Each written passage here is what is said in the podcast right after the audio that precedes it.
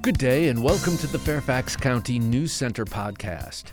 Coming up, learn about summer jobs with the RecPac Summer Camp program, changes to outdoor dining in the county, available camp programs when schools are closed, volunteers are needed for the Body Safety Program for children, and an update on the county's Sports Tourism Task Force and early voting. Links to topics mentioned in this podcast can be found online at fairfaxcounty.gov. This summer, you can get paid to play. The Fairfax County Park Authority is seeking creative, high energy, motivated candidates for full time seasonal positions in its RecPac Summer Camp program. Several positions across the county are open, including site directors, camp leaders, and inclusion leaders. Pay is competitive and ranges from 1687 to 2375 per hour, depending on experience, education, and certifications. The Park Authority will also be offering a $500 gross sign on bonus for summer employees. The Park Authority will host a number of open hiring events where job seekers can learn about RecPac employment opportunities, interview, and potentially receive an offer on the spot. Interested individuals are welcome to attend one of several in person hiring events. For more information about open positions, hiring qualifications and requirements, and to submit an application, visit the RecPac Program Counselor Jobs webpage at fairfaxcounty.gov slash parks slash rec-pac slash jobs. For additional questions, contact the Park Authority via email at fcpajobs at fairfaxcounty.gov or by phone at 703 324 5933. During its February 6th meeting, the Board of Supervisors amended the zoning ordinance to allow accessory outdoor dining associated with food establishments, such as restaurants and craft beverage production establishments. Integrating outdoor dining into the county's regulations has the potential to enhance the pedestrian experience, activate street level environments, and contribute to the vibrancy of commercial areas. News Center has more on the story at fairfaxcounty.gov/news. For more information, search Outdoor Dining Zoning Ordinance Amendment at fairfaxcounty.gov. When Fairfax County public schools are on break, the Fairfax County Park Authority offers a full roster of camps that are sure to keep children entertained and engaged. Camps focus on everything from the arts to sports, from STEM to cooking, and from gaming to nature exploration. Sign your child up for an exciting, fun filled day at camp during upcoming school holidays this spring March 25th to 29th, April 1st and 2nd, April 10th, and May 3rd. All camp spaces are open on a first come, first served basis, so register today. For more information or assistance, email camps at fairfaxcounty.gov. Volunteers are needed to support the county's body safety program for children.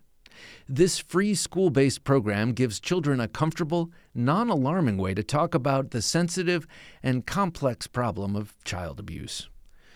If you are available during the day, feel comfortable in a classroom, and want to empower children, this opportunity is for you. Volunteers must be at least 21 years old, have your own transportation, and commit to teach four to six classes per month. The next training scheduled is for Friday, August 16th, but get started with onboarding and observations now. Bilingual volunteers are encouraged to apply. To learn more, call 703 324 7459 or email dfsbodysafety at fairfaxcounty.gov. In 2020, the Fairfax County Sports Tourism Task Force issued a report that highlighted the need for athletic fields and court complexes that can better facilitate tournament play to help the county better compete in the sports tourism marketplace. The report proposed a set of recommended actions related to the development of sports tourism complexes in Fairfax County. In response to the task force recommendations, the Park Authority advertised a request for interest to identify expressions of interest in the development of multi sport tournament complexes at potential park sites. The Park Authority received four submissions in response. After an evaluation of the proposals received, it has been determined that none of the submissions are viable options to move forward as proposed. While there is no official request for interest posted at this time, interested parties may submit unsolicited proposals through a Public Private Educational Facilities and Infrastructure Act process.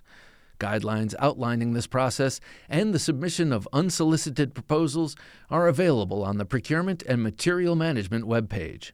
For questions or additional information, please contact the Public Information Office at parkmail at fairfaxcounty.gov.